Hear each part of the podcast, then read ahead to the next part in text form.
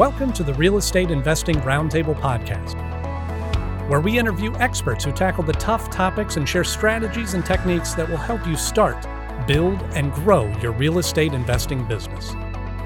And now, your host, Rob the House Guy.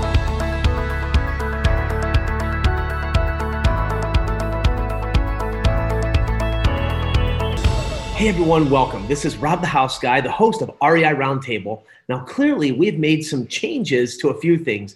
One, we're not exactly doing the same format of every other week like we were for so long.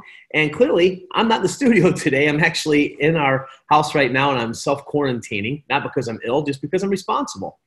And today, we're going to be bringing you the webcast that Greg Clement, the founder of Realeflow, has put on.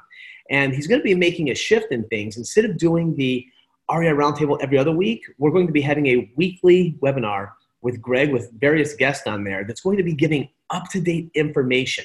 Now, today we have Jeff Watson on there. He is a fantastic attorney, extremely knowledgeable, goes to Washington, gosh, almost more than some of the politicians do.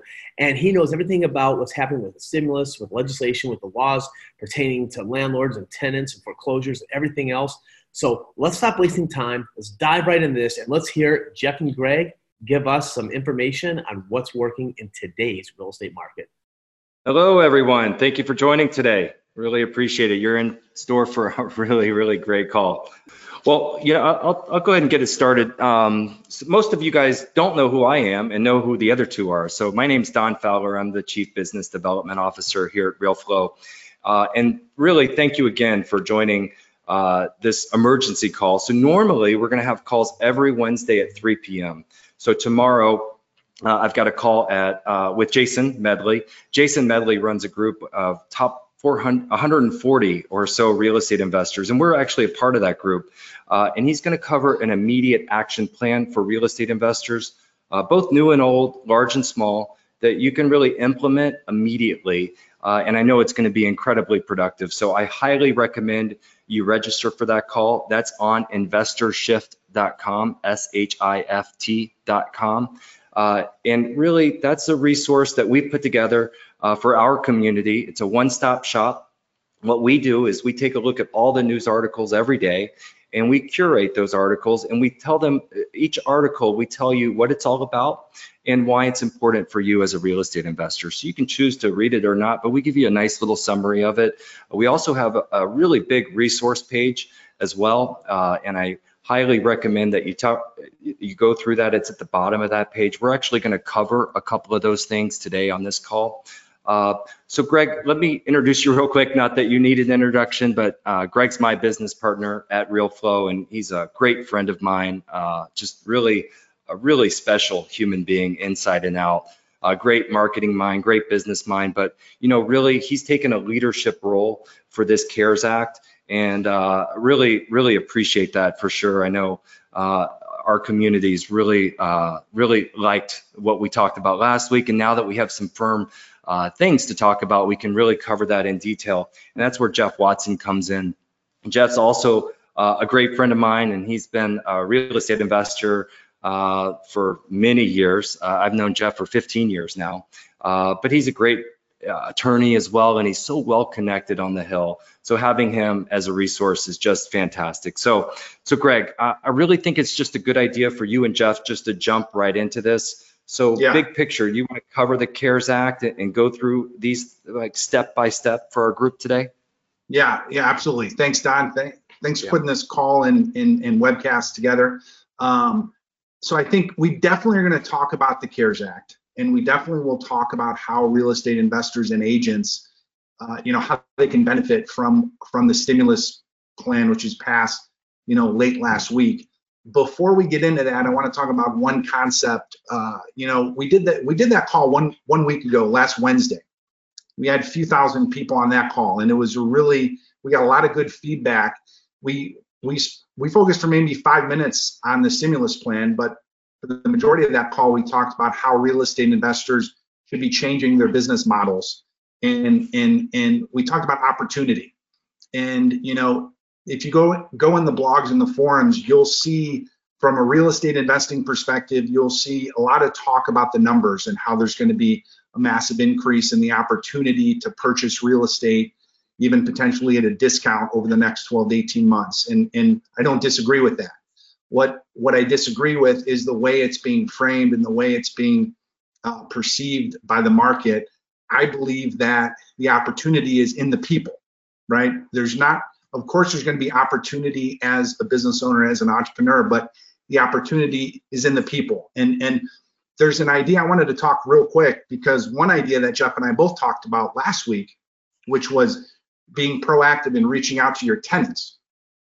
And there's a rent strike concept, which is gaining steam, especially in markets like San Francisco and New York, where people, renters of houses and offices, are trying to rally together and basically band together and say, hey, we're not going to pay rent. And and and uh, you know, I, like like so so if we look at our two-party political system here in the U.S. and and and I don't want to talk about politics, but but we have this two-party system that's fundamentally broke. There's there's no question it's broken, and it's broken because it's always an us versus them mentality.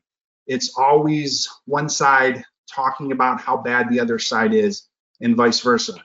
And I think now more than ever, what this is showing me, what this is showing us, we as entrepreneurs, we have an opportunity to take a leadership position here.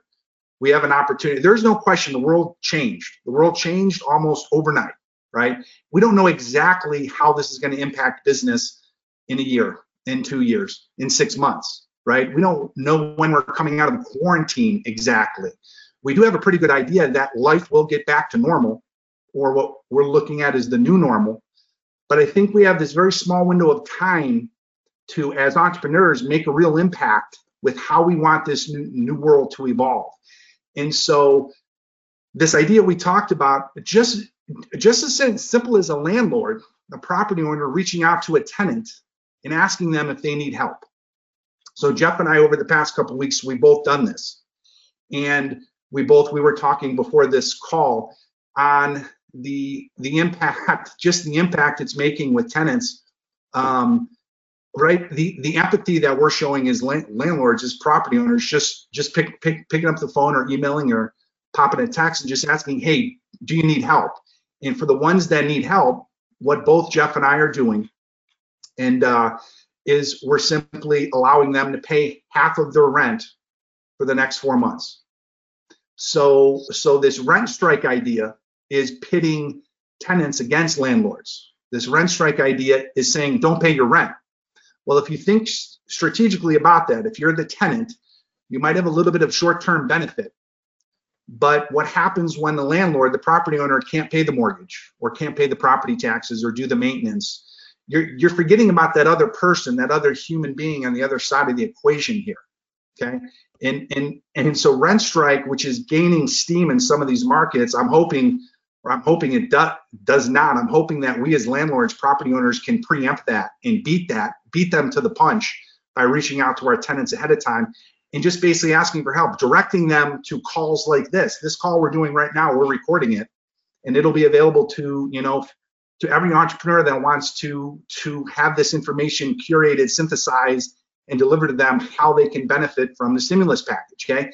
But you you would be amazed at my small business clients that didn't even know how they're impacted through the legislation passed just late last, last week. So the combination of you being you being a guide, you being a mentor a little bit to them, and you giving them 50% off their rent for the next four months. Okay, that that gives them runway. That lets them see a light at the end of the tunnel.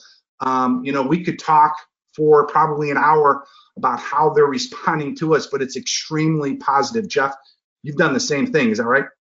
That is. I reached out to my tenants uh, 15 days ago, gave them written notification of it, and I'm in a position where I can do that. And not every landlord is, but the thing I want to make abundantly clear is just because you and I are cutting the rents in half doesn't mean that the rent is twice what it should be it means that we're willing to take a loss for a yeah. short term to help somebody else out. And we're doing that we're doing that because we can do it. We can bear that loss. We can't do it forever, but we can do it for a short while because we've got an, we have relationships or we have reserves or whatever we have to be able to let us do that. But it's a way of being a human being to other human beings. And like I said on the call we had last week, Greg, and you completely agreed with me, my assets are not the buildings. They're not the doors. They're the human beings behind the doors that I have relationships with. All my tenants have been there for a year plus. Right. And they count on me to provide them with safe, affordable, decent housing. And I count on them to take care of the place and pay the rent and stay a long time. Right. But we're in it together. So Right. I can, if I can bear some of their burden, if they can then help me by paying half the rent instead of none or all, then it, it's a win-win where we're Yeah. together, not divided. Because this rent strike di- is a corrosive cancer that can rip America apart and just have multiple domino effects tearing through our financial system. Yeah, I think us being sensitive to the simple fact, you know, so in Medina County, I live in Medina County here in Ohio, and a friend of mine who I coach with, a good buddy of mine, his father passed away this past weekend and and from coronavirus. And it was the first person that I know per, personally that that had passed away. Um, and and you know, just thinking about the human element here, we're in the middle of it right now, right? We're in the second or third inning. The, the, this has got a long way to go. And and what I think what you what what we want to do is 12 months from now, when the new normal, when life is back to normal, we want to look back. We want to be able to look in the mirror at ourselves and be proud of the person we we we we were during right now. These tough decisions you mentioned, it's going to be painful for us. We're going to share the pain. If we share the pain with our tenants, um, that's much better than one or both of us, you know, experiencing the pain all by myself. Went camping this summer, and um, I had my oldest son and my youngest son hop in a canoe. And my older son was not complaining that his little brother was going to hop in the canoe with him, but uh, he he he was complaining a little bit about having to take take having to. He thought to do the rowing, and the little guy was just, just going to be along for the ride. Well, I, I I said to my oldest, I said, you know, if you get a little hole in this canoe when you're out in the middle of the lake, aren't you going to want somebody else to help you th- throw the water out? And for him, that clicked. Okay, Dad, that makes sense. So that's that's what we're doing r- right now by us proactively reaching out to our tenants. We are together solving the problem versus pitting us one on on you know each side. Um, so Jeff, let's. I think what we should do because we have a whole bunch to talk about, a whole bunch of good good information. Um, We have a In- ton of stuff to talk about. yeah. So what I what I would like you to do first, Jeff, is take a few minutes and explain the Paycheck Protection Act. Just explain it to everybody so they can understand what it is, how it works. Then we're going to talk specifically about how real estate investors and agents can use it to help their businesses. So let's first start at the high level. What is it? It is a brand new program that came into effect Friday, signed into law Friday evening. This this week, the Small Business Administration is creating the guidelines whereby banks can make loans to small businesses for the purpose of the business may taking the borrowed funds and paying payroll to their employees, to their salaried owners, to the independent contractors that work for them, or that they are an independent contractor, or that they are self-employed, paying that payroll for the next two months to keep the economy moving while we're not able to work. The part, there's two unique characteristics about this SBA loan that we've never seen before. And this what makes this loan so new and so novel and so talked about is the qualifications for this loan are incredibly simple. They set the bar as low as possible because Congress clearly has the intent of getting this money out into the hands of entrepreneurs, business owners to meet payroll in the month of April. They want that they want that money out there now. So The who- second thing, who qualifies for it then? Yeah. So you don't just have to be an LLC or C corp. You can be self-employed. You can be the sole proprietor. Yes, you can be self-employed, you can be a sole proprietor, you can have all sorts of background. I mean, if you're filing, if you're making and reporting income on a Schedule C, if you're getting 1099 income, if you're getting, if you own a company and you're paying yourself a paycheck as if it's a corporation or an LLC tax as a corporation, it applies to you. If you're a pastor at a church and you're self-employed in the eyes of the IRS, you're still eligible to borrow money. If you're a nonprofit, first time ever nonprofits could borrow money, okay? And it's for businesses, small businesses, 500 employees and less. And I think that covers almost all the businesses that I know and work with, 500 employees and less. Um, but here's what here's the second thing, and this is what really has a lot of people intrigued with this is if you use the money the right way, in the eight weeks from when you receive the loan, that money is forgiven and does not have to be repaid, nor do you owe interest on the money for that period of time.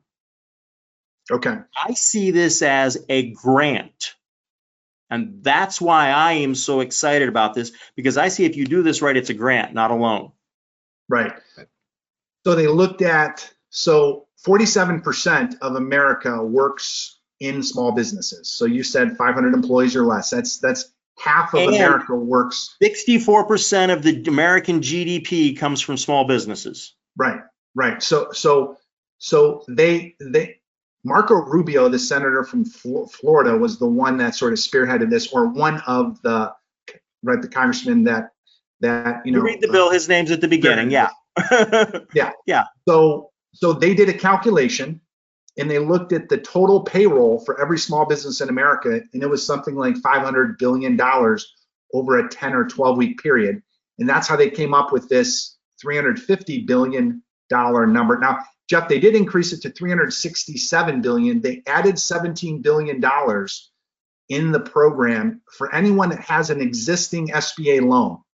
Meaning, if you if you know if you have a current active SBA Right. loan, then the SBA is going to make those payments for the next six months for you, which is pretty cool because it's not it's not elongating, it's not forbearance agreement with the loan, like extending it. The SBA, the government's making those payments for you. So that's for anybody that that that has that. But but but back to how this applies to entrepreneurs. How do they exactly how do they calculate the loan amounts? Because this seems like from a big picture perspective, I'm a small business, I'm self-employed. I can apply for a loan through this program, okay, which will be through banks. We are going to talk, Jeff, about economic injury disaster loans in a few moments, which will be directly through through the SBA. We'll give you the we'll give you the link for that, but let's put that over there for a second. Back to the Paycheck Protection Program. I basically calculate my my my payroll, my one month payroll, and let's say that's you know ten thousand dollars. Then I take 2.5 times that.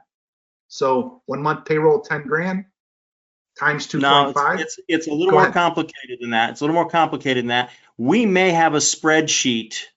Um, and Don, You do correct me if I'm wrong on this. We do. We We may have have a one for spreadsheet um, that is available to anybody that's listening to the call, but it helps them collect their payroll data on a month by month basis from the beginning of 2019 through today, March 31st of 2020. So it's really about 15 months. I want you to collect more than you need, but they collect it month by month, and then they're going to take a snapshot of the preceding 12 months before you apply, average that. There's a couple of ex- couple of extenuating things there, and take that average, that let's monthly average. things, Jeff. Let, let, let's not be nebulous. I will get there. What- Let me finish the basic So- calculation first. Okay, before before I get into the exceptions, let me Okay. tell you the rule. Go Keep They take your average monthly payroll, multiply it times, which they call payroll cost, multiply it times 2.5, and that becomes the loan amount. Okay? So you can borrow two and a half times your average monthly payroll cost. There are two exceptions to that. Payroll for any one individual in excess of $8,333.33 a month, that portion in excess is excluded from the averaging calculation. So 100 grand a year. Yes, If if you're making more than 100 grand a year, you only use 100. So if somebody makes $150,000 a year, you get credit up to 100 and then it stops. You don't get credit. Okay. Right. And our spreadsheet's built that way to where if you've got that, you put it into that particular line. So then the, uh, but what's really interesting, and I'm watching carefully to see how the banks do this. Um, Greg, the one lender information you shared earlier, we talked about PNC Bank. They look like they're getting it right. Huntington, I'm not so sure about. Hopefully they catch up. But I got on the phone this morning with my good friend John Heyer and double checked my reading of the code, okay? Yeah.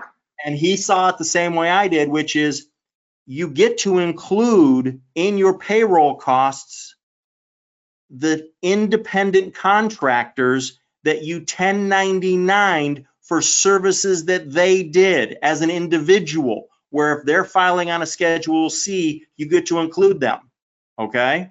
That's a big And deal. that particularly is category BB under the definition of payroll costs on about page 13 of the bill. But anyhow, not to be, not to be too nerdy. So, Too late. so yeah. So then payroll plus benefits, retirement, uh, state and local taxes. You're going to come up with this number with your banker. You have to go through a bank. You have to go through a bank.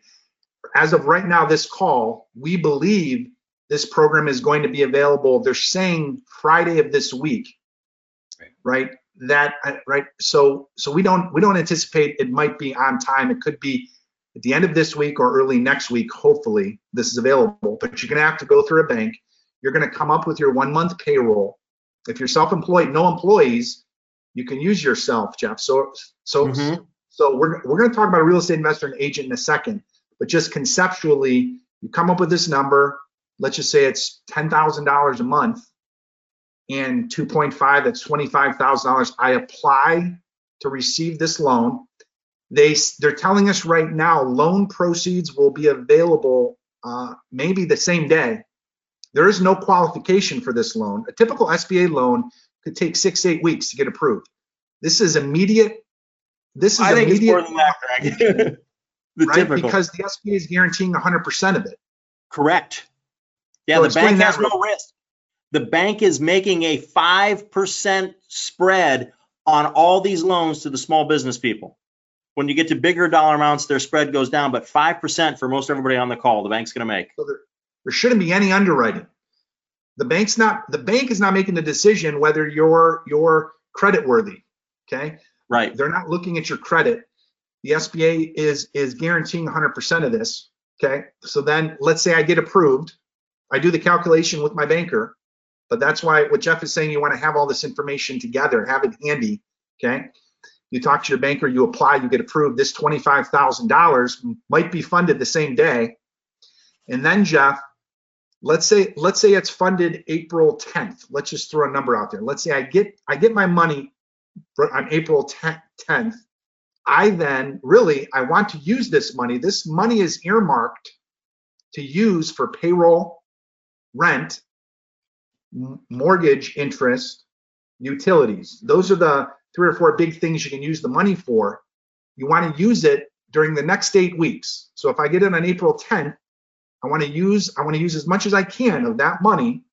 Okay. So now if you had other money coming in, you just set that aside. Okay. You want to use this money the next eight weeks, and then that is 100% forgivable. Is that correct? That is correct. So here's what we have to, there's two, there's two things everybody can do right now. Get your payroll records in order for the last year, last 14, 15 months. Get it in, get it in order. If you're an LLC tax to sub S, you should have your 941s available. You should know how much you are paying every month submitting it in. If you're self-employed, you should have your Schedule Cs done or ready to be filed, and you should know off of line 31 what your self-employment tax is. You should know these numbers. Get this stuff now. You should be able to gather up all of your 1099s. You should be able to gather up everything. That's the first thing you got to do while until the portals are open by the end of this week or early next week, whatever. The second thing you've got to do is begin now putting together the plan how you will precisely track how you use this money to pay the things you just talked about, Greg. You have to be able to prove that those proceeds went to payroll done in April, payroll done in May, rent for April, rent for May, utilities in April, utilities in May, mortgage interest in April, mortgage interest in May, so that you can, within eight weeks, spend all of it or as much of it as possible, proving it went to those designated categories so that you can then go apply for it to be forgiven. You don't have to repay it. Yeah, a couple other things too, Jeff, that, that I saw is that it is first come, first serve. Yes. So you have to, my advice is get in line now. We Yes. have on our resource page, we have a list of the top banks uh, where you can go and apply, well, not apply, but you can get in line right in line, now, Yes. today. Yeah, I got in line at 1:30 in the morning, Monday. Okay? And I got an answer back from the SBA officer at my bank at 10 o'clock in the morning going, you're in line. Yep. We don't know when the doors open, but you're in line. Yeah, yeah, I would recommend doing that right after this call. Get in line. The other thing is we're actually going to send you that spreadsheet via email right after this call. So you can start filling that out and, and getting a good picture of, of what you're looking. on the website, I think now's a good time to talk about, so we, we did have some questions. So you guys, I can't, I just tried to show my screen, so I think you guys are seeing us. You're not gonna be able to see my screen, but it's, it's not that big of a deal. But investorshift.com, so, so investor, the word investor spelled out I N B E S T O R, shift, S H I F T.com. That will, that will go to a page, that's a Realeflow page that we've developed, and that's what Don is talking about on that page, at the bottom of that page, there's a resources uh, link to a lot of the banks that do SBA loans. Don did a little bit of uh, due diligence there. The top, you know, 100 banks that do SBA loans. Um, We're, we're actively filling out the top 100. So there's not 100 yet, but Okay. there will be soon. So. Okay, good, good. Now, now, Jeff, here's here's here's one thing that I think is pretty critical, pretty crazy. Normally, when you forgive a loan, like if you loan someone money, the government's loaning you money, and you forgive it, there's taxes that you have to pay on the forgiven amount. So if I'm a small business and I receive a hundred thousand dollar loan through this program, and then I use it to meet my payroll, pay my rent, et cetera, and and then they forgive it, right? Which means I don't have to pay it back anymore. It converts from a loan to a grant. That's the power of this thing here. When it converts to the grant and they forgive the debt, uh, they're also forgiving the taxes, right? I don't. There are no taxes. There are no tax consequences on this forgiveness. So you will not be getting a 1099-C. Okay? Back in the old days, when Greg, when you and I did this on, we counseled how many homeowners that were in these types of transactions where they were having debt forgiven in a real estate transaction. I mean, we became geniuses of the 1099-C rules and regs. Hey, I don't even have to look at them because the, Right. the statute's incredibly clear. It will not be included in gross income. Okay? Right. When it says right. will not be, I'm done reading. Yeah. Right. So, so what does non-recourse mean? Not non-recourse is the most beautiful thing in the world when it comes to receiving a loan to buy real estate. What does that mean? Because these are non-recourse. Forgivable, non-recourse, forgivable, non-recourse. They're both Yeah. beautiful things, you know? Right, right. Um, what that means is that if God forbid, and I pray nobody listening to our voices would ever do this, but if for God forbid you default on this loan, the bank is going to be able to get made 100% whole by the SBA and they're not going to come after you personally. Okay? Now, I pray that everyone that is listening to us and learning from us and has the same heart that we have, which is you're going to do these loans correctly. You're going to be authentic in your certifications. You're going to be able to prove that, yes, your business has been impacted by the coronavirus. You have had lost earnings, lost revenue. And we'll get more into that too, Greg. Um, and that you use these proceeds for the things you're supposed to use these loan proceeds for so that it can be forgiven, so that it can be done correctly. But if for some reason you decide to borrow the money and convert it into the 10 year amortization program at 4% interest, if you, if you, if you Right. die before you pay it all back, they can't come after your estate. They can't come after you if you become disabled for that balance. So it is, it is a loan. It's, it, the money will be given to you in the form of a loan. Correct. You have to use it, or you should be using it for the things we talked about. Again, you, you should use it for payroll for the next eight weeks, for mortgage, rent, and utilities. If you use it for those things, if you take, take a loan of a hundred grand and you use eighty thousand dollars for those things, then you, you would have eighty thousand dollars forgiven and you would still owe twenty thousand dollars over a ten-year period at 3.75% interest, I think it is, or 4% interest. It's below Um, four. The statute was unclear, whatever, the- whatever, it's- whatever the SBA sets. But here's the other thing, Greg. You have 10 years to pay it back, but the 10-year payback doesn't start until a year from now. Right. Right. you They're gonna, they're gonna- They're going to defer payments for a year. right, right, right. But but the goal here is to now now you might be asking yourself the question, why would the government do, do this? It's it's pretty simple. They're doing this because if if 47% of America works for small businesses and small businesses shut down and many of them have have, have ceased operations due to coronavirus, that means there's, you know, if you have a business of, you know, you have a re- restaurant of 25 employees, those 25 employees are now on unemployment. And the government is paying them through unemployment. They would rather pay the small business this amount so they can keep those 25 people employed for the next eight to 10 weeks. Okay. And then that way there's continuity in that business operation. Because if you're a business and you shut down, you fire everybody, you, you lay everybody off, there's that veil of trust is broken. Like these people, like, like again, this is an us versus them mentality. And I know some small businesses had to do it, right?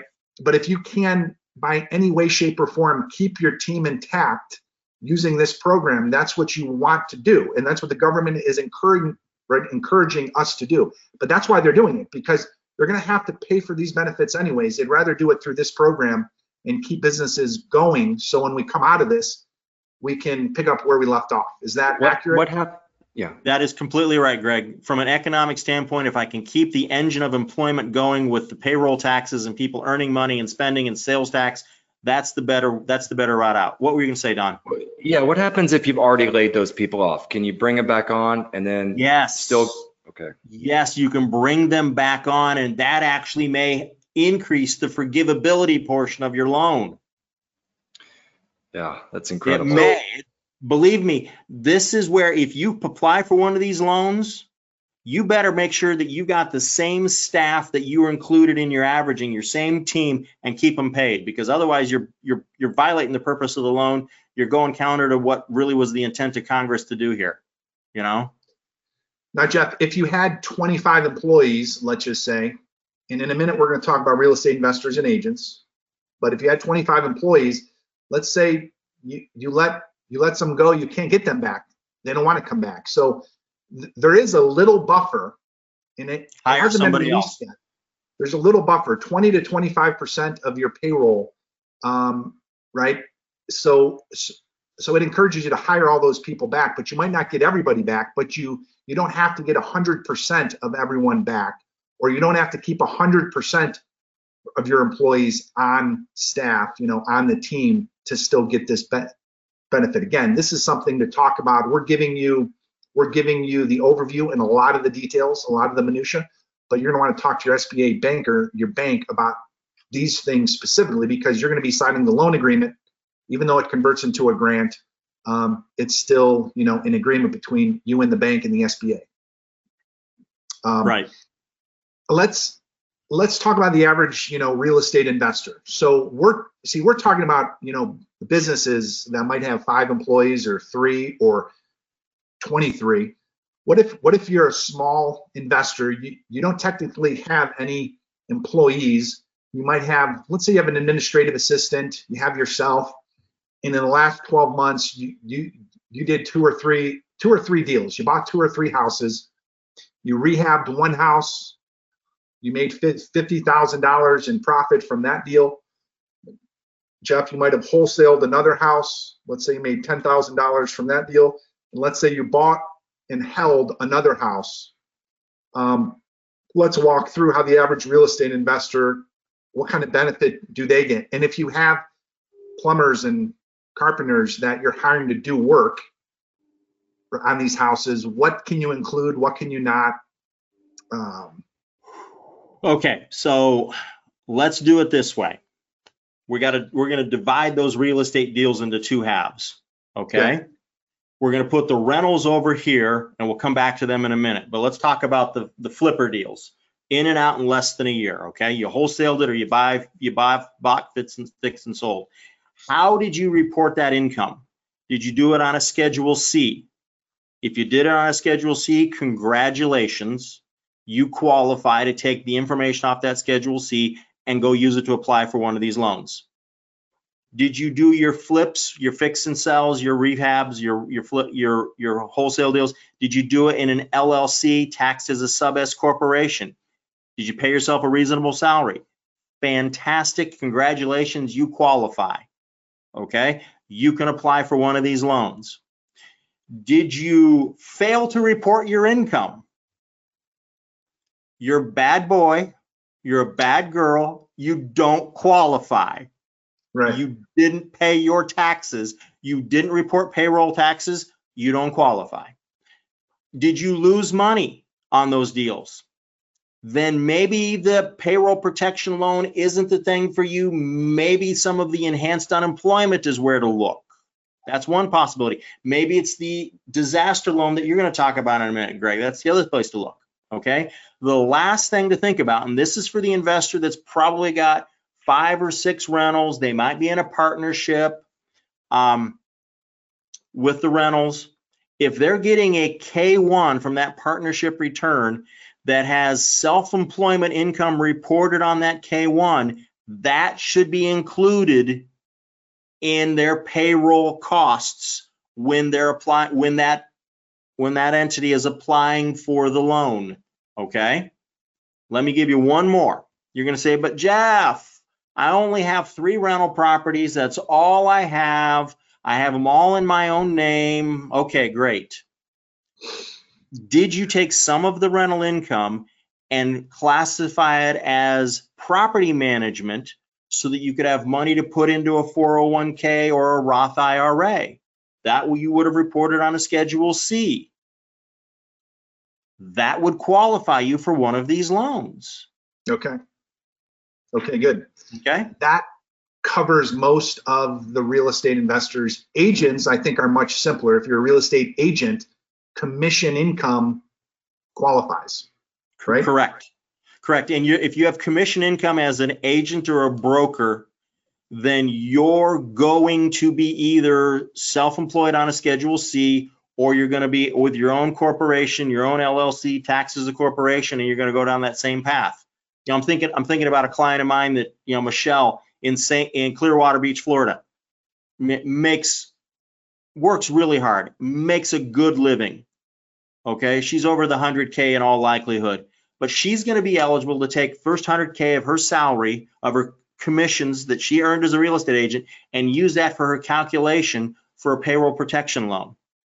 So, Jeff, okay, the average agent, let's let's say if an agent made half a million dollars in commissions, they that extra 400,000 doesn't qualify. The first 100,000 but let's say let's say an agent who made hundred thousand dollars in commissions, commission income, that equals out to about like eighty three hundred a month.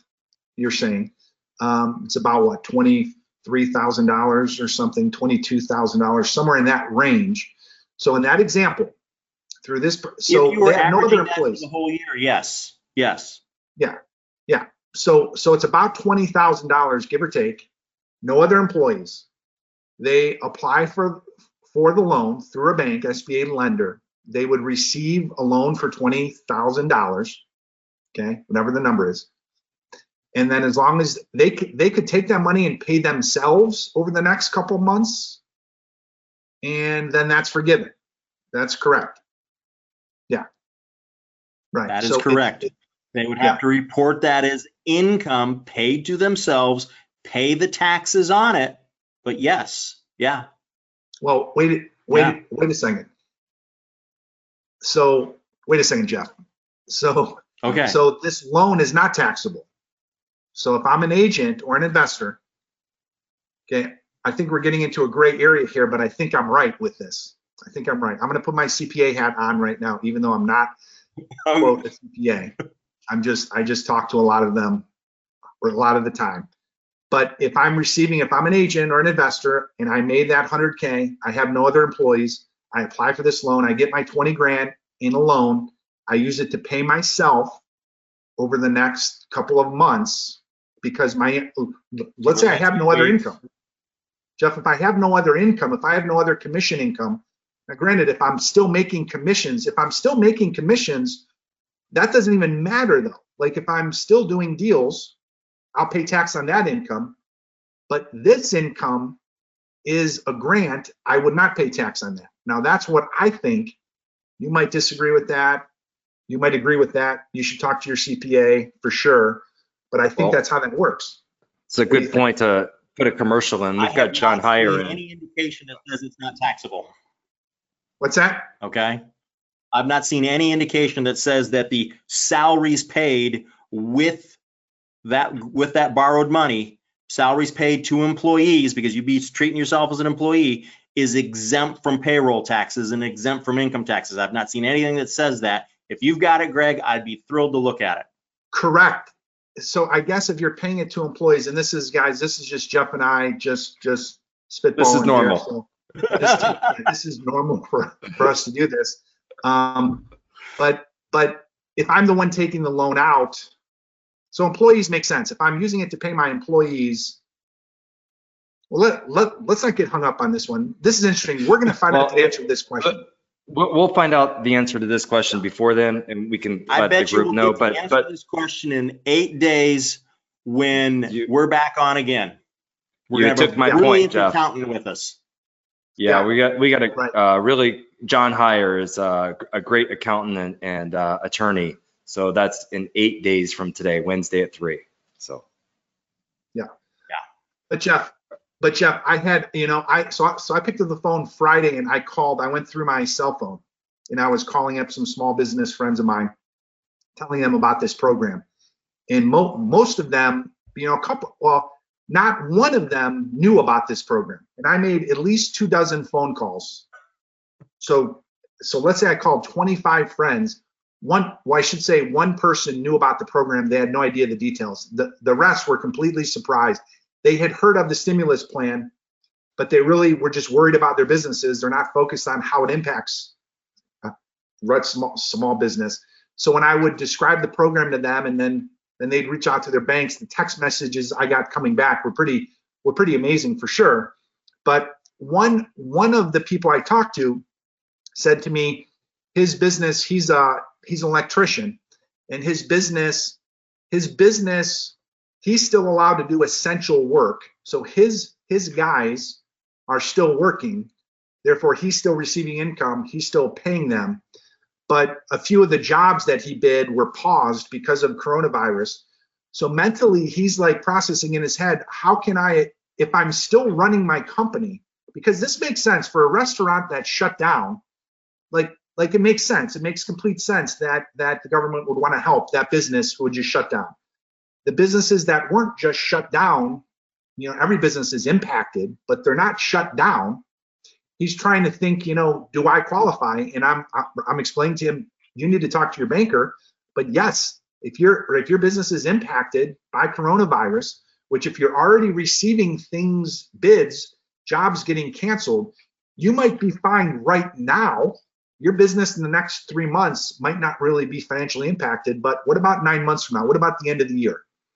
So I think from that perspective, we can't just think today. We have to think how it could be impacted long term. So this is for anybody on the call that has a business that that is still operational, but you're still wondering if this is for me. This this is for you. Yep. And the way? I looked at it for me, Greg, was as a result of the quarantine, I've lost five different speaking and networking opportunities. I know how much I make per appearance on average, so I know how much this has hit me on the bottom line for, for 2020. And yeah, maybe I'll Yeah. get some of that back in the future, maybe I won't, but it's a big number. It's a big number. Yeah. Right. right. So again, guys, investor shift, investorshift.com will have all these resources. There's going to be a opt-in in the upper right-hand corner, which will allow you to do a couple of things. If if you you know you can sign up for downloads and updates. There's really not there's nothing to buy in this site. It's a resource site from Realeflow that that that we put together, but there will be a calculator, an Excel spreadsheet that we built for you to help you calculate what your loan amount will be. Okay. Again, you can maybe send this spreadsheet to your banker along with the the you know with the materials with the proof With the and attached supporting docs, yeah. cal- calculate it. Jeff Jeff took the time. I want to thank Jeff too for putting together the white paper, which is just very detailed, breaks down bullet point by bullet point, you know, all the benefits and regulations of this. Again, this is the CARES Act. This is the Paycheck Protection Program of the CARES Act that we're talking about. We're going to pivot in a second to economic injury disaster loans in a minute. Don, you, you look like you want to say something. Yeah, just one thing. We're going to email that white paper as well for all the attendees on this call. So you're going to get that right after the call. Okay, good. Um, Jeff, do you want to pivot to another program, which is the economic injury? Can I like, like I want to talk talk about that for a moment. Go right ahead, Greg. Now we're You know, you know more about this one than I do. Yeah, Yeah, I joked and with uh, Don that Jeff, Jeff and I know more about these programs than Trump does, and I wouldn't doubt it honestly, because we know that we have to synthesize and curate this information, really get to the bottom of it, at how it impacts real estate professionals, and we've done that. So Jeff, Jeff you know, I want to thank you again for helping, Red, Red helping this past week. We probably put 30, 30, 40 hours, you know, each into this, just getting prepared for this call. But um, My team's been digging in on this. Um, we have been that the white paper that's going after everybody. My team's probably got a dozen hours just in editing and organizing and Yeah. the thoughts in that thing. Yeah. Yeah. So what we just spent a half hour talking about is the, the Paycheck Protection Program of the stimulus package, the CARES Act, which was passed last week. You have to go through a bank. Okay, you go, you work through any SBA approved lender. Jeff said, get your documents together. Or I would, if you, right, if you already have a relationship with the bank, I would be calling them right, right after this call and, and getting in line. Don is saying like first come, first serve, and that's exactly right. This loan program, I believe, is going to be open through June 30th, I want to say, but I wouldn't wait until May or June to apply for this. I would do it right, right now, as soon as it opens up. It's not open up currently. We expect it to be open for applications hopefully Friday or next week is what we're hearing right now. And we're also expecting when you apply, it could be literally approval in a few hours and funding the same day. That's that's what we're hearing. Um, we don't know the answer to that question. But Greg, to, to follow up on that point you made, if you're going to have the opportunity to use all eight weeks for the forgiveness portion for that, that term covered period, because there's that, that term covered period is defined two ways in the first 80 pages of the bill. Um, that covered period is eight weeks and that clock starts to run when the loan is originated. When you apply and Right. get the money Yep. to use all eight weeks, you must apply in the month of April to get that loan because you've got to use May and June to do it. Does that make sense? I think you yes get and no. It, they might, right? It might be the eight post weeks. So I get my check the next eight weeks. So we don't, I don't think we know that for sure. Jeff's saying that. I think he might be right. Um, But I don't think it matters because you got to get in line today. So just get it done. Yeah. I think that's Just the do now. takeaway. Yeah. And remember, this is this this this loan is verified. There's no underwriting, but they'll verify. You can't lie. Like like don't commit loan fraud and Please make stuff not. up. Like Yeah. like have your real documents put put put together.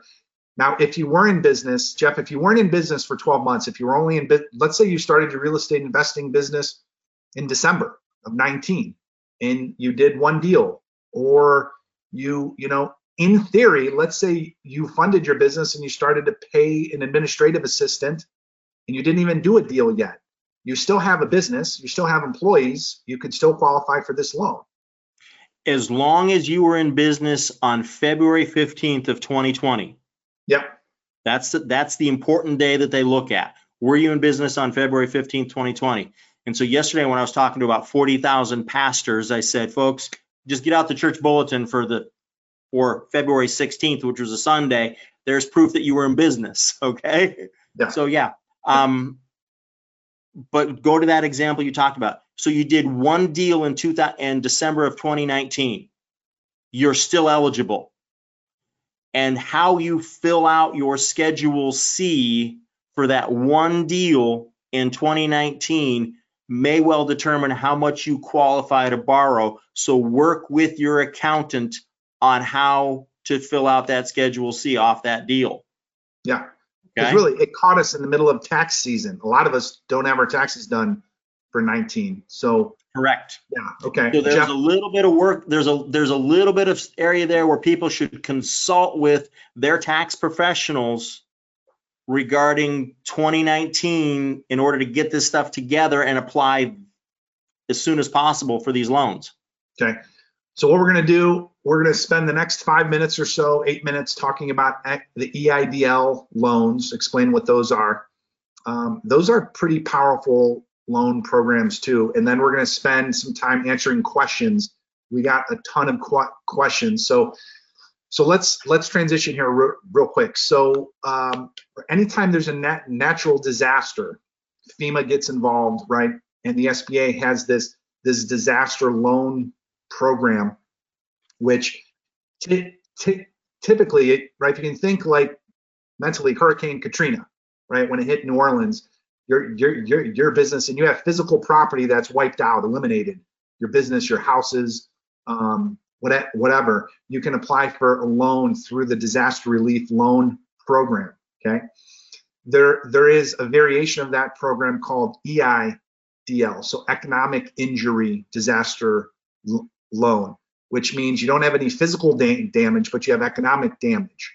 So what happened a few, and this was the the bill they passed before the CARES Act, probably a couple weeks ago now, two weeks ago. They increased yeah, funding. Days, yeah. yeah, they increased funding for these loans, and these are loans. These are direct loans, which we're going to explain right now. So basically, a business, and they've opened this up to all 50 states. It was your governor of your state had to you know get your state approved. And and so you saw all of them sort of rat, ratcheting up. But but as of right now i believe all 50 states are on there. So if you are a business um, and, and you don't have to be a corporation llc you still can be a sole proprietor an independent contractor. You can be self-employed okay? But here's here's the cool thing about this loan program. It is a loan.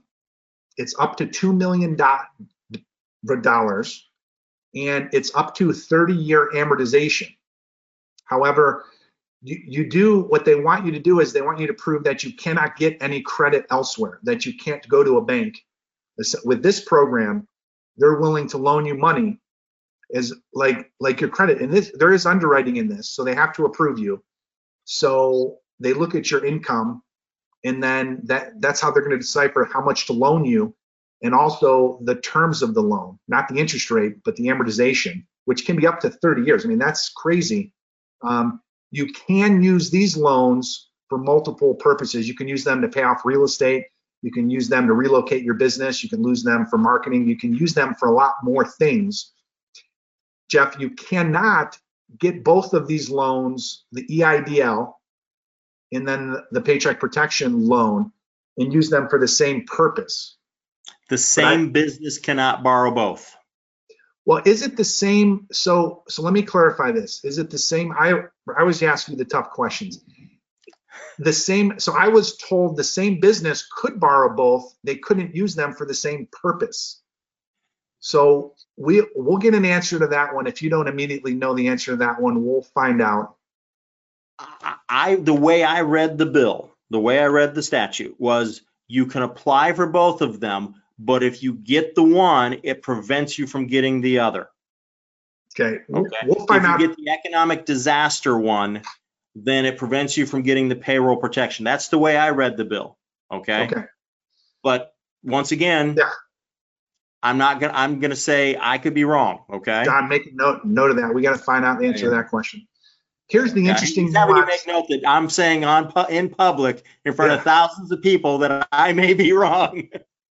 Well, that's happened before a lot, Jeff. So, so we're oh, fine. Oh, yeah, in your dreams, listen. Greg, in your dreams. Listen, this the interesting thing about the EIDL program, the the disaster loan program, is that if you need immediate income up to ten thousand dollars during the application process, you do not go through banks with this one. This is a direct link, and we're going to have the link if we don't already on our website, investorshift.com, or you can just Google, uh, you know, coronavirus disaster relief loan. Go ahead, uh, the, the actual, I'm on the site, it's covid19relief.sba.gov. covid19relief.sba.gov. and we'll get a link to that on our site too. But essentially, how you do this, I right here, the application process takes a few hours. It's more like an application. It's it's you have to basically, but you don't need to have an LLC or C corp or S corp. Um, it's designed for smaller businesses, self-employed individuals. When you apply, you can select that you need. So it takes. So we're not sure how long it's going to take to get approved. Could take a few weeks, a week, or or whatever, but you can get immediate assistance up to $10,000 in immediate assistance, where if your loan is declined, you do not have to pay the $10,000 back. So if I'm a small business, Jeff, we were just talking about this. If I'm a small business real estate investor, and let's say I that let's say the CARES Act doesn't work for me, like my payroll or for whatever Okay, reason, If I'm a, if I'm a landlord, I have no self-employment income, I have no payroll. But now because of 60% of my tenants have been laid off and they can't pay, or they can only pay a part, this is a perfect loan for that person. Yeah, I, or it could be one tenant. It could be you own one house. It could be, it could be in theory, it could be somebody um, who just started a business again before February 15th, 2020. Coronavirus has impacted them. They can select this $10,000 immediate assistance option, and they're supposed to receive that within a few days. Okay, whether or not their loan is approved or not, which is a pretty big, big deal, which is assistance So, so let me, let me be the lawyer here now, okay? I- you and I have looked at that page and you have to self-certify Yes. the accuracy of the information under penalty of perjury. And we're borrowing money from the federal government, signing an affidavit saying everything we're putting in there is true to the best of our knowledge. Correct. Because if you're going to BS your way through this because you think you're going to scam a quick 10 grand from Uncle Sam, Yeah. No. make sure you look good in orange and you get tough before you go to prison. Right. Right. No, this is legit businesses, but I just wanted to make the distinction. There are so many people out there who've yet to form an LLC or, you know, but they they have a business. Yeah. They're investing in things. They've invested in in in whether it's stuff, physical things or information or coaching. Um th- there are a lot of these situations out there for for sure. And now, Greg, I'm going to throw you a curveball because I just this just came to me as we're talking. Consistent with how we talked about reaching out to your tenants Yep. and communicating with them. For those of you that are flippers, for those of you that use contractors, you know, handyman, one one guy in a truck that's really good at doing whatever, that guy has got another option they can also look at the expanded unemployment eligibility. For the first time ever, they may be eligible for unemployment benefits under this same CARES Act. right. So they need to look at that as well too. So folks, urge the handyman, the contractors, the painters, the drywallers, the electricians that work in your businesses to check that out as well. Okay. They Don, may, you they had may have been living hand to mouth. They may not have much going on, but they still may, qual- unemployment may pay them more than, than either of these other loans. Yeah, absolutely, that's good advice. Greg, going back to your EIDL point, let's say I'm a, a new investor. I invested in, you know, some education. I've got my expenses and I'm trying to buy my first house. Can I apply with that to, to get that 10 grand uh, if I'm declined on the loan? Is that, is that possible? That I'm just starting out and I, you know, I, I haven't done a deal yet? Jeff, Jeff, what are your thoughts? So what are your thoughts about that? So, so, so In that situation, I don't know how they can certify that they've lost income. Do you know what I mean? Now, let's turn it around. Let's turn it around. Let's say that they had a deal that was ready to close. At the closing table or the day before closing, all of a sudden the funder for the buyer pulls out. Now I think they've got a documentable economic loss. Okay. Okay? What about the person who's got their first deal, they're rehabbing it right now, and everything comes to a screeching halt? That's a no-brainer. Is that right? It's a no, it may be a no-brainer. It depends upon can they keep the job site running because I've got contractors working on roofs today. Okay? So if they can keep the job site running, they may not have lost anything. They may not have had an economic loss yet. right, Understood. Okay. guys, let's jump into questions. We have, I don't even know, it's not numbered, but hundreds, it looks like. So I'm gonna try to do my best again to consolidate the ones, lump them together. Um, a lot of questions are, are these calls recorded? Yes, we record these calls and we're gonna make them available. If, or if you're on this call, you had to, you had to enter your email. Um, so make sure after this call, we're gonna send everyone an email. In the next hour, we're gonna send everyone an email that registered for this call with a lot of resources on it and a link to investorshift.com. That is the free resource that we at Realeflow have built over the past 10 days or so. Again, thanks to Don and the team at Realeflow, Melissa, Tracy. Um, you know, a lot of work is going into curating and synthesizing information. There's so much information out there. What we're trying to do is pick the information that applies to real estate professionals, investors, and agents and then we're trying to relay and give you guys that information on how your business is impacted. Again, we're telling you to take a leadership position here in your communities, with your tenants, with your businesses. We're, we're, telling you to take a leadership position with your kids. How many how many of us have kids whose mental states are are so different right now because of isolation and they can't hang, hang out with their friends and, and how many kids are worried about the mental states of their parents because we're we're we're freaking out about paying the bills. So so that is contagious. How you're handling this is contagious. If you're handling this with stress and a lot of emotion, negative and baggage and and even depression, you got to realize you got to drop that stuff. You got to drop that stuff. You got to be proud of yourself, how you're handling this as a human being. Realize we're all in this together, rich or poor, fat, skinny, ugly, right? If you're good looking like Jeff, um, obviously Don, I pointed you. to you when I said ugly, but but um, we're, we're all in this together. So that that should be a comforting thought, and we're all going to come out of this together. I think that's that that's the important thing to remember here. Um, so so again, investorshift.com. Um, Greg, I'm going to give you a break so you can read the questions. I, I've got a question that was emailed in uh, Yeah, after our last call. So that way you could take a, a quick second. So Jeff, we talked on the last call about the 401k and uh, being able to take out $99,999 of that 401k. Can you do that? So the, a lot of the questions came in, there was like three or four. Uh, can you do it on a solo 401k? Uh, is that, is that a, is that acceptable? To my knowledge, the answer is yes, and I'm glad you brought that up because on the last call, I gave the wrong answer when somebody asked me something about this. I want to go back and repeat the question from a week ago. Admit I got that one wrong and give the correct answer because I don't want anybody else out there to do this the wrong way. There's, there's a first for everything. Go ahead. you guys are killing me. So if you have multiple accounts, if you have multiple IRAs and you have, say, $40,000 in three different IRAs, can you take 30,000 out of each one of the three IRAs? I incorrectly answered that. The answer is you can take it out of one IRA. Only because the rule says you can take a, take one of these distributions from an IRA per year. One account Okay. per year.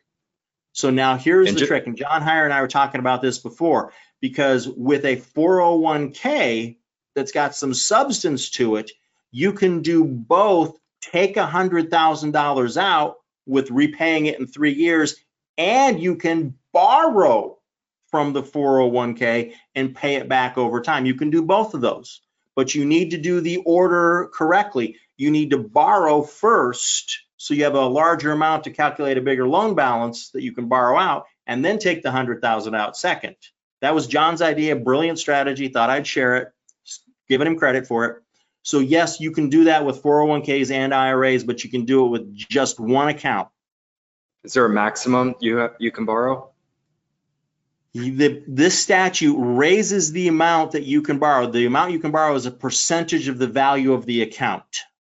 Okay. And I don't remember what it raised it up to. I think it raised it in excess of over 50% of the account balance. I think it raised it Yeah, up to where you can borrow, hmm, uh, my gut's saying over 60% now, but I, I read it once and I've read something else a hundred times since then, so. Yeah, and for the people that weren't on the call last week, uh, you can do whatever you want with that money. You just have to repay it back in, inside of three years. And the profits you earn on it are taxable. Correct. They are taxable, yes. Okay. Yep. All right, Greg. So, okay, so we're getting questions about IRA stuff. You guys just covered a lot, a lot of that. Um, we talked today about two basic programs. We talked about the CARES Act and the Paycheck Protect, Protection Program. You will get a link from us, but you can Google Paycheck Protection Program. For that loan, that is the loan that becomes forgivable that that that the SBA wants you to use for payroll, rent, mortgage interest, and utilities. So if you're a small business, uh, that is designed to help that small business stay in business and keep people employed. That's what that, hence the name Paycheck Protection Program. $350 billion allocated to that. So they're, they're, they're going to give this money away pretty quickly within the next couple months. You want to get to the front of the line, talk to your SBA lender now, or, or I mean, if you do a Google search, SBA lender, PNC, we use PNC Bank but Chase Bank, Huntington, Bank of America, Wells Fargo, all the big banks. Um, so that's that. The second thing we talked about was economic injury disaster loan, EIDL, and that is a pure loan. You have to get approved for that loan. You do not do that through a bank. You do that directly through through the the SBA's website. There's the process takes a couple of hours. Um, two hours. It even says on the website, two and a half hours on, on Mhm. average to fill this out. But you answer questions and you upload documents, and, and um, that is more of a straight loan from the SBA. Okay. While you're applying for that loan, you can there is a an option to to get ten thousand dollars almost immediately within a few days. Okay, to help your business stay in business. Okay, and and and basically you get that money. If you're declined for that loan, it's our belief that that ten thousand dollars does not have to be paid back. It's that that turns into a grant. Grant. It's our belief. Um, uh, if you get approved for that loan, that that loan program is up to two million dollars based on your ability to repay, based upon your economic uh, uh, injury, and then your ability to repay. That could be as long as 30 year amortization. So that's a pretty powerful loan program in and of itself. We only spent the last few minutes talking about it, but pretty powerful for sure. Um, so, so, so some questions, Jeff. Like under the CARES Act, if they do not have employees, what what what if they pay subcontractors? So, 1099. Yes, okay. Okay. So the question is this. I'm going to answer it. I'm going to I'm going to make an assumption that they're paying themselves some profit as a, and they're paying self-employment tax on it, and the work is being done by individuals that they 1099. You can take both the information of the 1099s that you pay to these individuals as well as your own self-employment earnings and put it into the calculator to determine what your loan amount is because you can use both of them to submit for the loan. Okay. If you look at the definition of payroll costs at the beginning of this section of the code, it clearly says and before it moves into monies paid to individuals via 1099. So Okay. yeah, they can do that. And again, your bank, your SBA lender, your banker will tell you what your loan amount is essentially. You're, you're going to furnish them. We're giving you a calculator to help you, but this is like doing the legwork. You're going to have the documentation, then you're going to talk to your banker. So you know how when when when when you apply for a loan and you don't have everything ready, your your your folder goes on goes goes on this pile, like not not organized pile, and then they take care of everyone else right? So you want to be organized, you want to be efficient, have everything re- ready so you can have a conversation with your banker when they open this up on Friday or next week. And they say, yeah, you're eligible for $42,618. And oh, wow, uh, it funded in your account later that day, right? And then you want to use that money from that moment for the next eight weeks, payroll, rent, interest on mortgages, and utilities. Okay. And then that will be forgiven if you use it all in the next eight weeks. Um, so Jeff, what about people that have multiple companies? I'm getting questions like, hey, they they have maybe they're a dentist or maybe they have uh, you know, or this guy's an automobile dealership, plus he's a real estate investor. Um, Okay. This this could apply Both to those both. businesses, those are two separate businesses. The automobile automobile dealership probably has a greater payroll than the real estate investing business. They can both make make applications for loans because they Yeah. both have their own separate payroll, their own separate books, their own separate taxpayer identification number. Own, they're filing their own separate 941s, et cetera. Yes. Apply under both of them. Okay. If they've had a loss, if they've, if they can prove that, hey, I've had an economic harm as a result of COVID-19 quarantine. So this we have about 10 questions that are from landlords who call themselves self-employed or sole proprietors who have rental property. Yes, some of their renters are not paying full rent. Um, they do not have Schedule C income. Would it be best to apply for the EI, so EIDL loan um, in that case?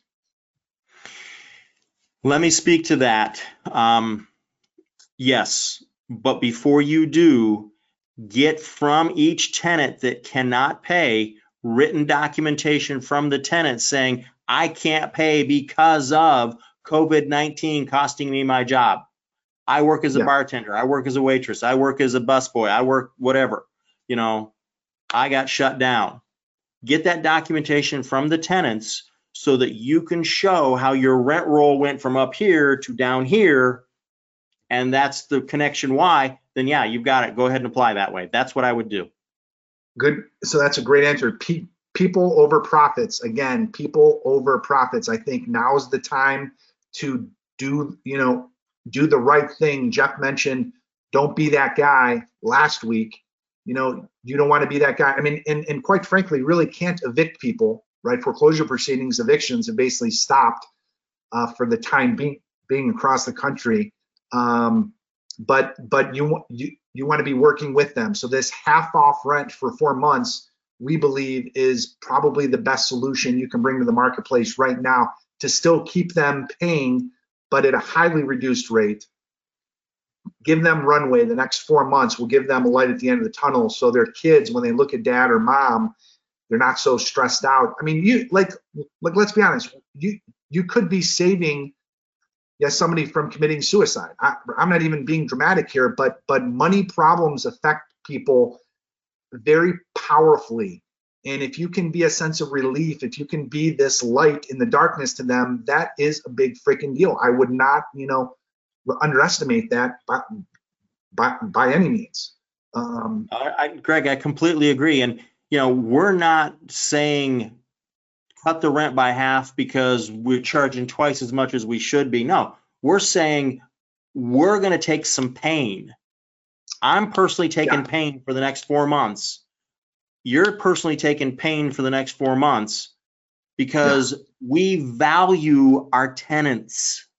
right We value their, them as people. We value those relationships and we want to maintain those relationships for years to come. Right. Yeah, 100% right.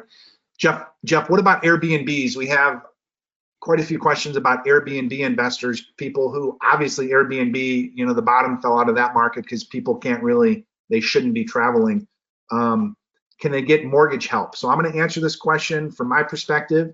And then something that we haven't even talked about is if you own a lot of real estate, um, you know, we have a big property here in Ohio that that I was surprised. My banker called me yesterday and asked me the question, "Hey, are you going to want to defer payments for 90 days on this?" And it struck me and right, caught me off guard because they're, they're reaching out to me asking me if I wanted to to defer payments. I said, "Hey, I haven't talked to Tim, my my, my CFO, but but let me call him and let me call call you back." So so I think the great news here is banks are flush with cash right now. Um, they are there to help. They know everybody's in this together. So I bet if you get on the phone with any of your mortgagers and ask for a little bit of assistance in paying the mortgage, getting a few months off, I bet you'll have a lot of success there for certain.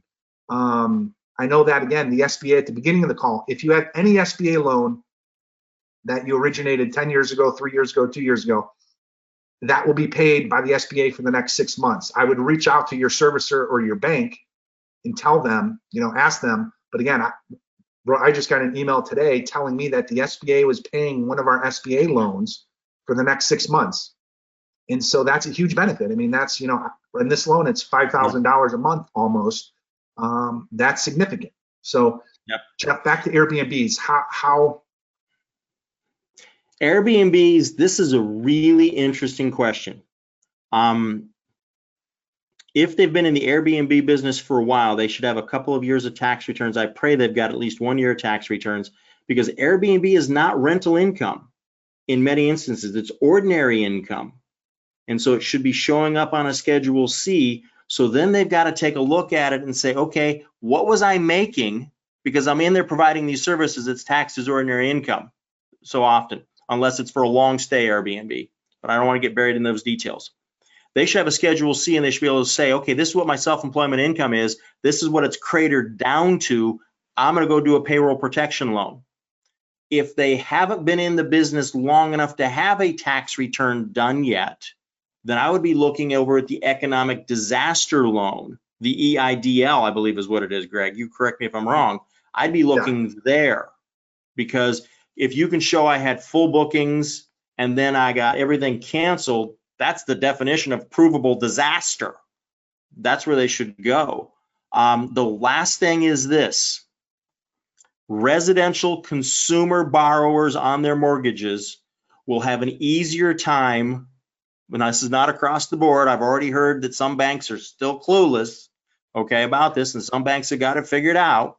Um, I'm actually going to say something positive about Wells Fargo. I heard today that Wells Fargo is actually ahead of the curve on telling their consumer borrowers that they're that that they can work with them. Okay. Um, congratulations to the current administration for getting Wells Fargo to the table on that. Okay. I could go into a long story about that, but I won't. Um, so, consumer borrowers, you're going to have to work on your banks commercial borrowers, business borrowers, Airbnb borrowers, you're going to have to put together a package. You're going to need to be ready to use to try and work out an arrangement, a loss mitigation arrangement with that bank. Will they do it? I'm reasonably certain they will. The conversations are going on right now on Capitol Hill about that very topic. Okay. Right. I've had calls today that tell me that. Okay as soon as we're done here, I got to get on the phone with my people in DC about tomorrow. okay. So yeah, I've heard, that's what's going I've on. heard you not right.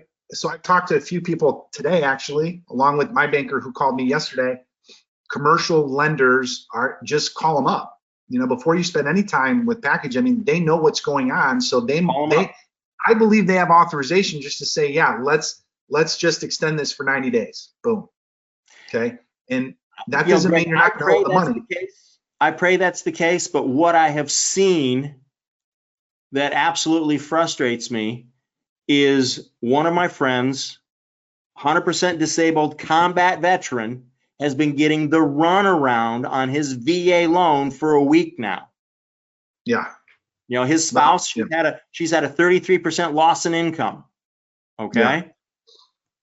And they're Yeah, still getting the yeah. runaround. I'm com- I'm going, come on, if there's anybody, if there's anybody that should be getting this act together, it's the guys servicing the VA loans. They should know this stuff faster and better. Okay. Next next week, I want to. So I'm going to go back to questions in, in a second. Next Wednesday's call, we have a call tomorrow with Jason Medley, 3 p.m. If you guys aren't registered for that, you should be.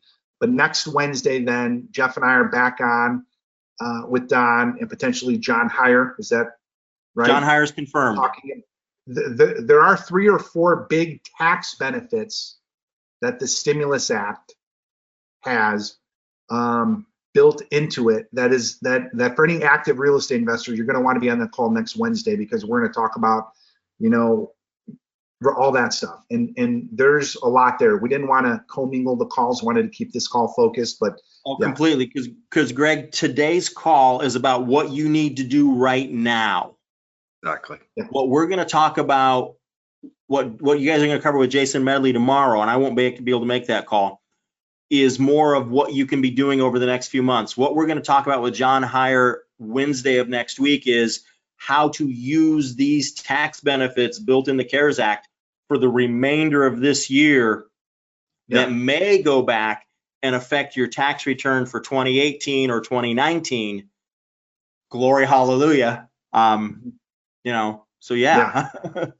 So we have we we have many questions. Just scrolling the questions, a lot of questions just on like, hey, you know, if I own a property and I was trying to rent it out before, so so somebody's in business, they have a rental property, they were trying to rent it out before, and it was not rented, and then the the coronavirus threw a wrench in their plans because because obviously they can't show it, they can't rent it. You know, are they impacted? And I would say absolutely, they're they're impacted, and and and so again, it depends how much are you financially impacted. That's going to depend on either your or which loan pro- program you go after. We are going to figure out if you can uh, qualify for both and and how that works. So look look for an email for us. You know, hopefully tomorrow on that because I think that, that that's an important one. My belief is that you actually can get an EIDL and use it for this, and you can also qualify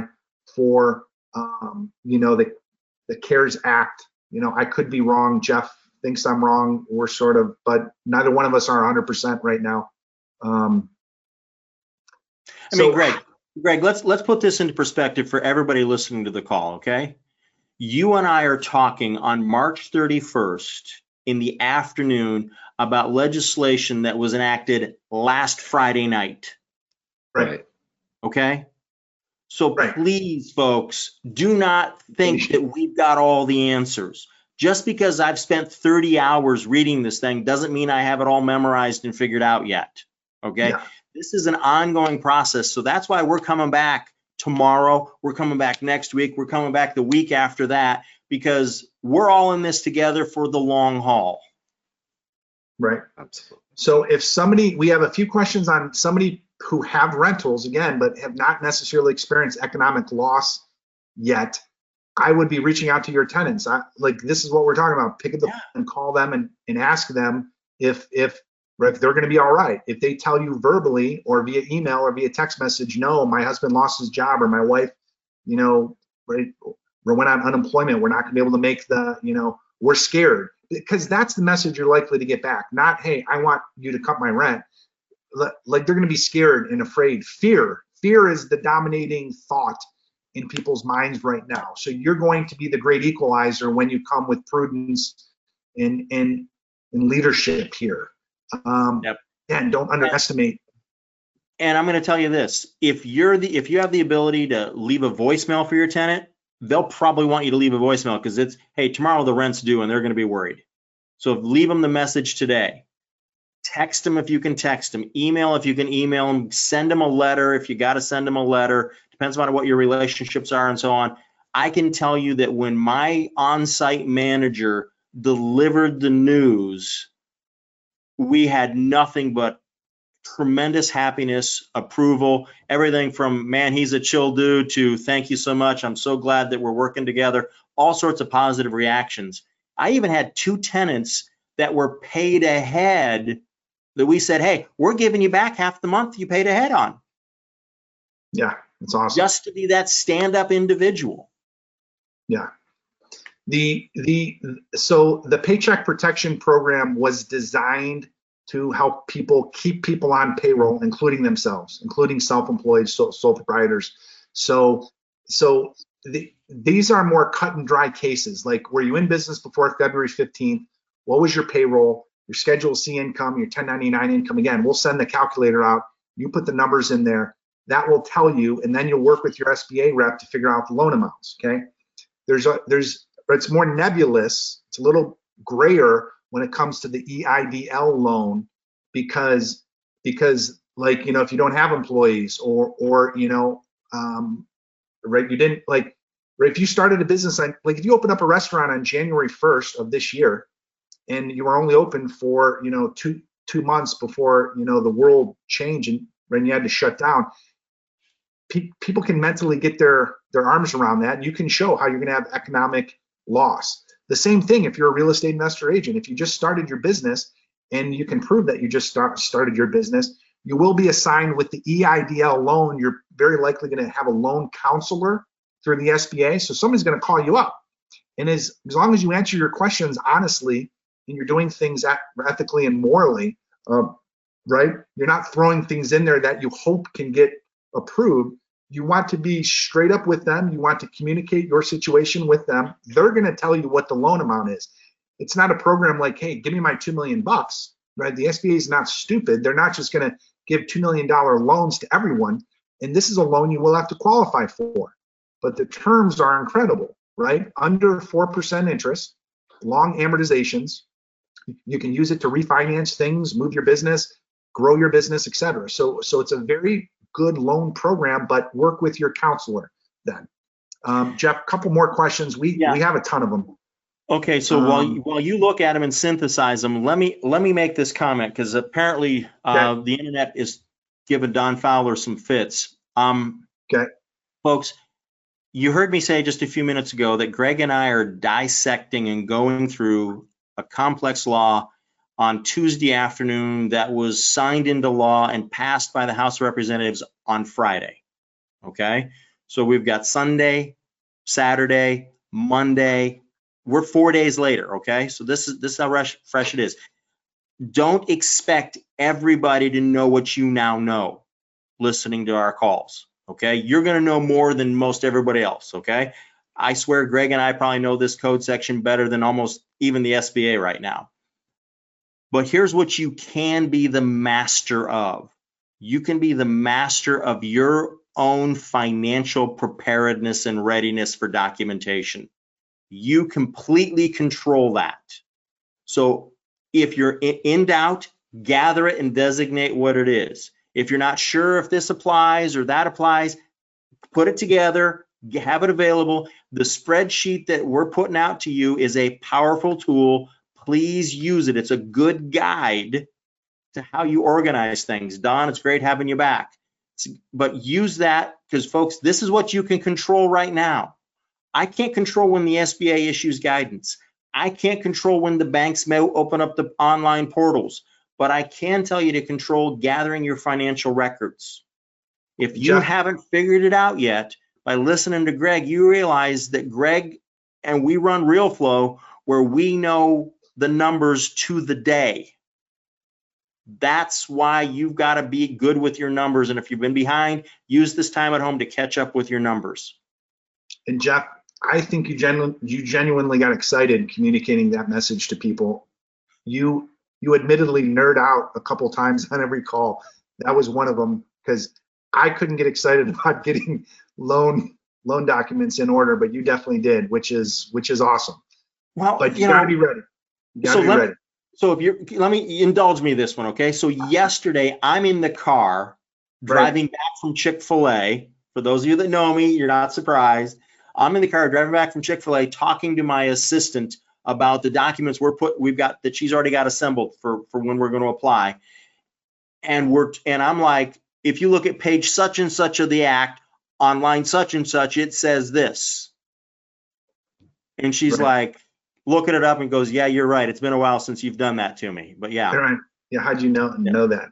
No, and and I appreciate your your nerding out on this stuff for sure. It's it's going to make I know it's going to make a big impact on our users, our community for sure. Um, can couple questions? Can people apply for unemployment and the CARES Act? How can you how can you seek unemployment benefits for not being able to work when you're borrowing money to continue making payroll? Right. The two are this way. You Right. pick one or the other. The CARES Act was invented to keep people off of unemployment. Think of it that way. That's that's why they did it. This And portion of the CARES Act was exactly for that reason, Greg. Yes. If you're a business, this is one of the first times in history where the government is actually giving you potentially free money and grant money to keep running your business. Now, all businesses were impacted, some more than others. My heart goes out to restaurants. You know, we have we have the farm here. We have Mapleside, and and we we've had to shut down. And and you know, 100% of our income we do concerts, weddings, festivals. Uh, we we were we had an Easter bunny pancake bre- breakfast. Um, planned and and it's all canceled and all that revenue we lose out on. So so Right. those types of businesses for sure. I think the beauty of being a real estate investor and agent is the flexibility that this gives us to operate work working from home etc a lot of people are asking about the state of the market. I would say the call that jeff and i did last week is on investorshift.com that was extremely focused on on what's going to happen what we believe is going to happen in the market the next couple months and throughout the rest of the year. And yes, it's you know it's optimistic from a real estate investor perspective because there will be more opportunity. Like clearly, if we just look at the way the world was running and what happened, there will be more opportunity to purchase discounted real estate. There's no question. We beg you to find the opportunity in the people and not just the numbers. It's not just going to be how much money you can make on every property you buy or buying when the market is low because I believe the market will will in certain areas maybe maybe many or even all areas will will come down. There will be more foreclosures, for example, uh, you know, in 2021 yeah.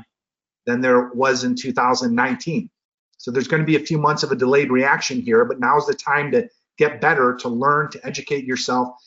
Uh, if you are a Realeflow user, so if you use our software, uh, we've unlocked all the courses inside of our software for all of our users. So so realeflow.com, R-E-A-L-E-F-L-O-W.com. That is our company. That's our software platform, the largest software platform in the country for re- residential real estate investors. Um, we've been in business since 2006, and we have in- incredible tools to help you grow a business.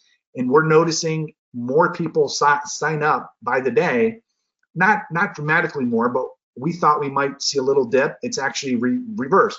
I think people are at home. They're realizing that they have right, an incredible opportunity over the next 12 to 18 months to change the financial direction for their family, for their future. And so all the courses are unlocked inside the system. Um, or I think that's a big deal. One of the one of the best courses from a business perspective is called Entrepreneurial Speed Training um, that is in the system. I would go through that thing first. Um, Jeff, what about private money lenders? Okay, like th- that's a great question because some people, many people, I'm surprised, are saying, "Hey, we, we've been we're active private money lenders since last year or since 2012. Would would would they be able to apply for any of these tax relief programs?" oh boy. That's a, Um, probably not because lending generates interest income, which is not subject to self-employment tax. So unless you've got a big enough operation like a couple of my clients do, where they actually have staff that they pay us paycheck to, yeah, that entity can go ahead and for for covering the payroll for those staff. But if you're the guy that's doing private lending like I do it, with my own resources, my own time and so on, and I don't have a full-time operation doing it, no, you're not you don't you don't have that setback. Instead, you've got a golden opportunity. Let me explain. If you've got actual real legitimate money to lend, This is the best time to be a savvy, educated private lender because so much of the other money has left the market.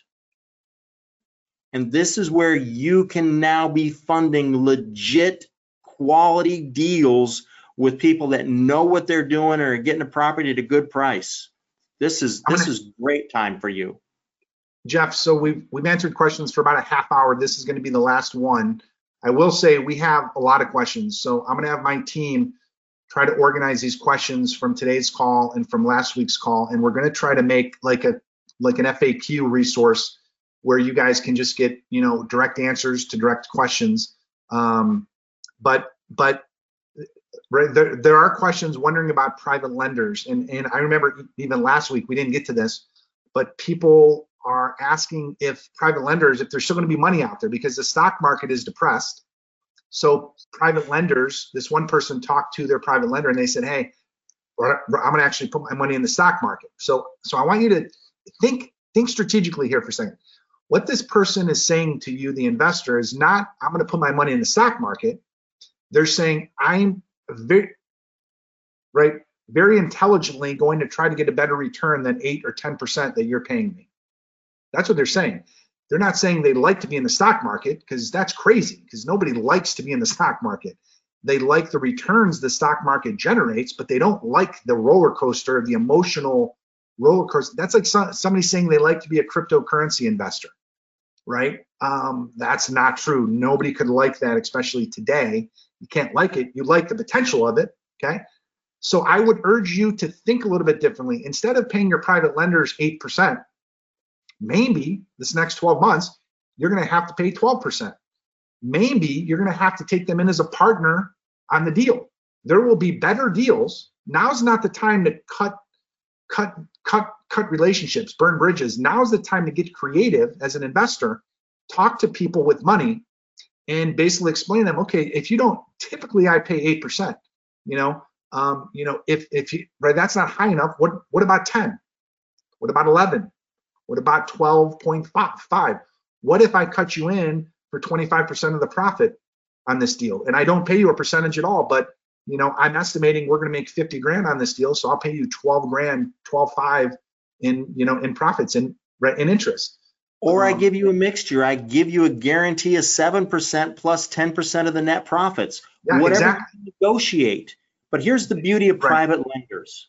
You can have an eyeball to eyeball conversation with them. And I'm thinking when you're talking about this, I'm thinking about there's three guys that I know in the private lending space that I make sure I'm in touch with every week. Jeff, Ron, and Larry. I'm in con- I'm in regular contact with those three guys because with them we do a lot of private lending, and it's the relationship that matters. And it's yeah. hey, how are we doing? How do you feel? What are you hearing? What's going on?